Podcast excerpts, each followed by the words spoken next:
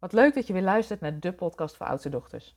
Mijn naam is Aike Borghuis en ik ben net als jij een oudste dochter. En in deze podcast wil ik het graag met je hebben over wat ik leerde van open dagen bezoeken met mijn tienerdochter. En als ik kijk naar mijn oudste dochter, dan zit ze op dit moment in het voorlaatste jaar van de vrije school.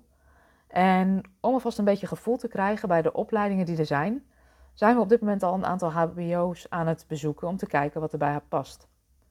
En het is heel fijn dat dat gewoon weer in het echt kan. Want zo krijg je ook een gevoel bij de scholen, bij de studenten die daar rondlopen, bij de opleidingen die er allemaal zijn. En dat is toch anders dan een online presentatie bijwonen, is, uh, is mijn ervaring. En zo gebeurde het dat we een paar weken geleden samen naar de open dag gingen van mijn oude HBO. Waar ik zo'n 20 jaar geleden zelf ben afgestudeerd aan de opleiding Facility Management.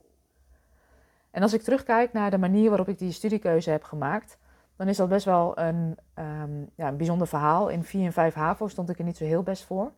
Ik kon op zich prima leren, maar had behoorlijk last van faalangst. En um, ja, ik schoot daardoor in de kramp. Dus het heeft er heel lang naar uitgezien dat ik uh, mijn HAVO-diploma niet in één keer zou halen. Tegelijkertijd was wel de bedoeling dat ik in datzelfde jaar, of na de afronding van mijn HAVO, een jaar naar Australië zou gaan. En uiteindelijk uh, hebben mijn ouders gezegd: Um, nou, het maakt niet zoveel uit wat er gebeurt, of je nou slaagt of zakt. Dat ja, Australië, dat mag je gewoon gaan doen. En dan kun je daarna de haven wel weer oppakken. En omdat ik er niet zo best voor stond en ik dat ja, Australië in het vooruitzicht had, heb ik eigenlijk niet zo heel goed georiënteerd op vervolgopleiding op dat moment, want ik dacht dat het toch geen zin had. Toen bij mij de drukte werd afgehaald of ik wel of niet zou slagen uh, voor mijn eindexamen, uh, kon ik ineens met veel meer ontspanning mijn eindexamens in, die ik uiteindelijk heel goed heb gemaakt en daardoor nou, toch eigenlijk heel goed geslaagd ben met een mooie cijferlijst. En ja, toen was dat jaar Australië dus ineens uh, stond voor de deur. En ik denk dat het ook wel goed is om een beetje terug te kijken naar die tijdgeest. Dan heb je het over 1997, eh, waarin ik naar Australië ben geweest. E-mail bestond nog niet, internet bestond mondjesmaat. Um, dus online, online scholen bekijken, zoals dat nu eventueel mogelijk zou zijn, was toen niet mogelijk. Doordat ik in Australië zat, heb ik ook geen open dagen kunnen bezoeken. En toen ik terugkwam uit Australië in de zomer van 98, toen had ik eerst zoiets, ik ga nog een tussenjaar doen, ik ga werken en dan ga ik verder kijken wat ik, uh, wat ik wil worden als ik later groot ben. Maar daar staken mijn ouders een stokje voor, want die hadden zoiets, ja, als je nu niet gaat studeren, dan is de kans groot dat het helemaal niet meer gebeurt. Dus um, nou, ik werd eigenlijk toch wel uh, liefdevol, maar dwingend uh, geadviseerd om een studie te gaan, gaan doen ja, zo ben ik ook begonnen op de Brede Proppenduizen. Dat was een soort loopbaantraject waarin ik nog twaalf weken kon oriënteren op wat ik zou willen. En daarna in een HBO kon instromen in, uh, in Deventer, waar ik toen woonde. Ja, en zo gezegd, zo gedaan. En uh, na die twaalf weken loopbaanbegeleiding ben ik zelf ingerold of ingestapt in de opleiding Facility Management. En waarom ben ik daar toen ingestapt? Ik wist nog steeds niet wat ik wilde worden als ik later groot was. Dus ik dacht, ik kies maar zo breed mogelijk. En eerlijk is eerlijk, als ik op dat moment had geweten dat de opleiding toegepaste huishoudwetenschappen heet het jaar voordat ik de opleiding ga doen, dan had ik die keuze nooit gemaakt.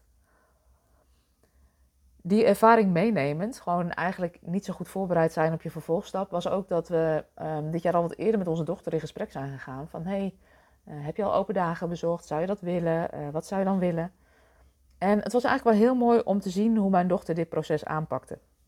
Want wat er in eerste instantie al gebeurde, is dat we haar vroegen van... Goh, zou je dan open dagen willen bezoeken? Nou, in eerste instantie had ze daar heb ik echt helemaal geen zin in. Dat hoeft allemaal nog niet. We hebben nog een jaar. Maar blijkbaar hebben we op dat moment toch een zaadje geplant.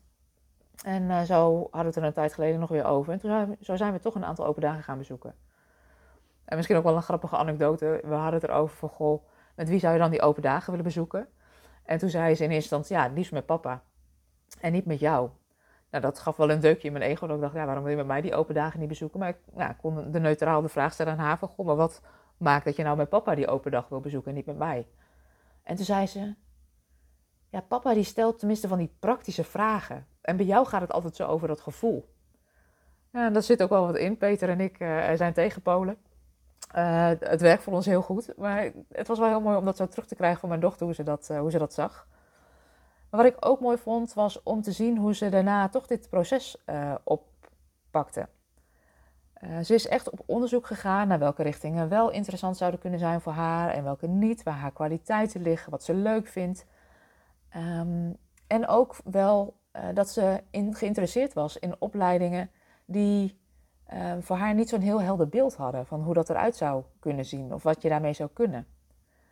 En dat kan dus ook een positieve verandering opleveren of een bevestiging van wat ze al dacht van nou pas wel of pas niet. En op deze manier lijkt ze al wel wat richting te krijgen voor hoe ze, ehm, ja, hoe ze na de afronding van, van de HAVO haar vervolgopleiding wil gaan kiezen. En het is ook wel bijzonder wat er dan op dat soort open dagen gebeuren. Want nou ja, we hebben meerdere gesprekjes gehad met docenten. En een van die docenten op die open dag met wie ze in gesprek was, gaf ook aan dat ze heel goed moest nadenken over haar studiekeuze, omdat deze heel bepalend zou zijn voor haar verdere leven en toekomst. Maar um, verder geen druk.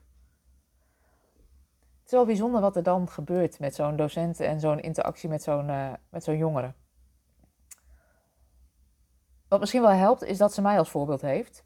Want een tijdje geleden, toen we met haar in gesprek gingen over haar vakkenpakket en mogelijke studiekeuze, zei ze ook tegen mij: Mam, maak je maar niet druk hoor. Jij hebt je ook volledig laten omscholen, dus met mij komt het ook wel goed. Wel moest ik wel even slikken, het was een rake spiegel. En tegelijkertijd geeft het ook vertrouwen. Zo van dat er niet heel veel druk ligt op de keuze die ze maakt. En ik denk zelf tegenwoordig ook dat uh, je niet zo heel snel een verkeerde keuze kan maken. Want het gaat veel meer om kwaliteit en competenties die je opdoet. Omdat die wereld zo ontzettend snel verandert. Dat ja, een hele specifieke opleiding niet altijd meer de oplossing is.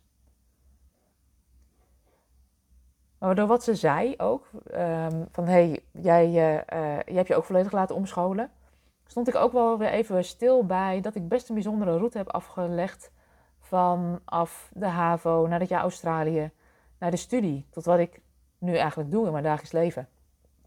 Want na uh, dat jaar Australië heb ik de HBO-opleiding Facility Management gedaan. Ik heb een post-HBO-opleiding Bouwprojectmanagement gevolgd. Ik heb lean-trainingen gedaan, Excel-trainingen. Ik heb in een MD-traject meegedraaid en ik heb opleiding intuïtieve ontwikkeling gedaan. Ik heb de opleiding familieopstellingen gedaan, systemisch adviseren. De opleiding organisatieopstellingen en daarna ook nog de internationale masteropleiding organisatieopstellingen en systemisch werk. En als ik kijk naar de afgelopen jaren heb ik allerlei trainingen gevolgd om te leren ondernemen. En ben ik eigenlijk altijd bezig met leren en ontwikkelen. En ik geloof ook dat dat nooit klaar is, dat het nooit af is. Ook nu heb ik nog maandelijks intervisie met een vakgenoot op het gebied van systemisch werk. Neem ik deel aan een mastermind voor ervaren coaches gericht op het coachvak.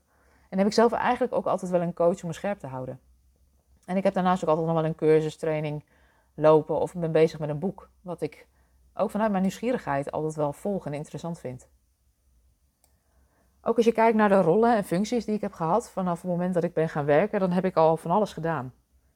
Ik ben begonnen met oppassen, uh, met schoonmaken bij mensen thuis. Ik heb gewerkt als afwashulp in een keuken van een uh, groot verpleeg- en verzorgingshuis.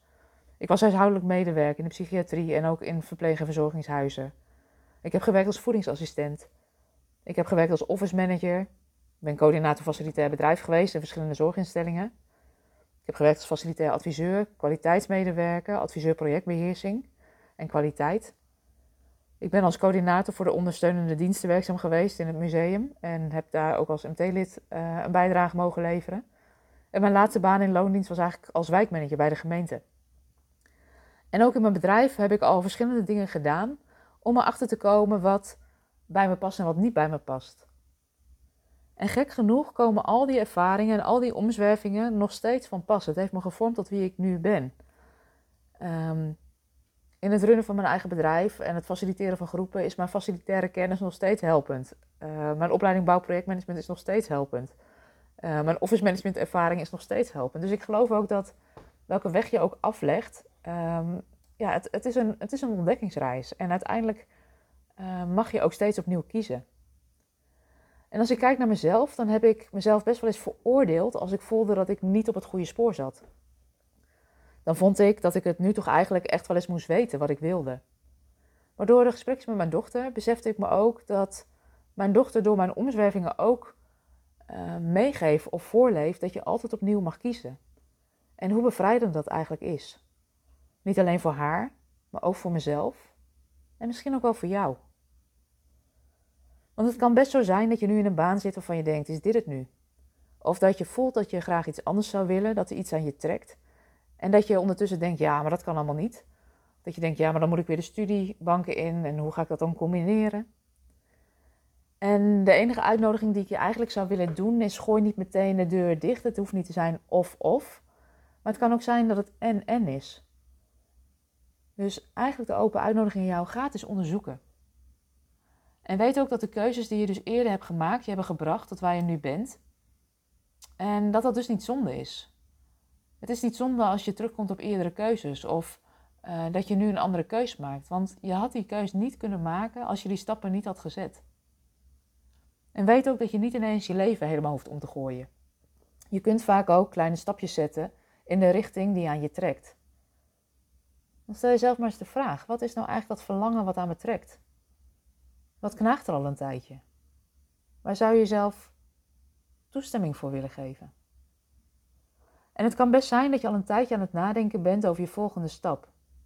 En als het je niet lukt om dat helder te krijgen, dan um, is de kans groot dat je um, verstandelijk probeert te beredeneren wat je volgende stap is. En de kans is groot dat je het in je eentje probeert te bedenken. En dat is heel logisch, want veel oudste dochters lossen hun dingen op die manier op. Zelf onderzoeken, zelf doen, de oplossing in hun hoofd zoeken. Maar weet ook dat als het je tot nu toe nog niet is gelukt, dat de kans groot is dat je hier alleen niet uitkomt. En dat ligt niet aan jou, dat is eigenlijk heel logisch. Want um, ja, de oplossing in je hoofd zoeken door er harder over na te denken, is niet de oplossing, want anders had je die al wel gevonden. Je bent slim genoeg.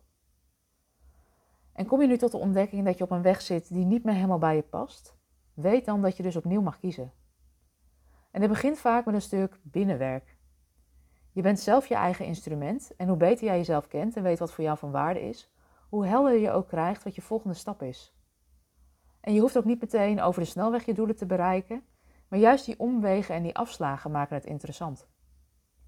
En een mooie quote van Joseph Campbell is dan ook: Als je pad al voor je ziet liggen, is het niet jouw pad. Merk je nu dat je na het luisteren van deze podcast over ja, keuzes maken die bij je passen, dat je wel wat hulp kunt gebruiken bij het ontdekken van jouw pad? Neem dan gerust contact met me op voor een vrijblijvend gesprek. Ik vind het leuk om je te ontmoeten. Ik vind het leuk om je beter te leren kennen.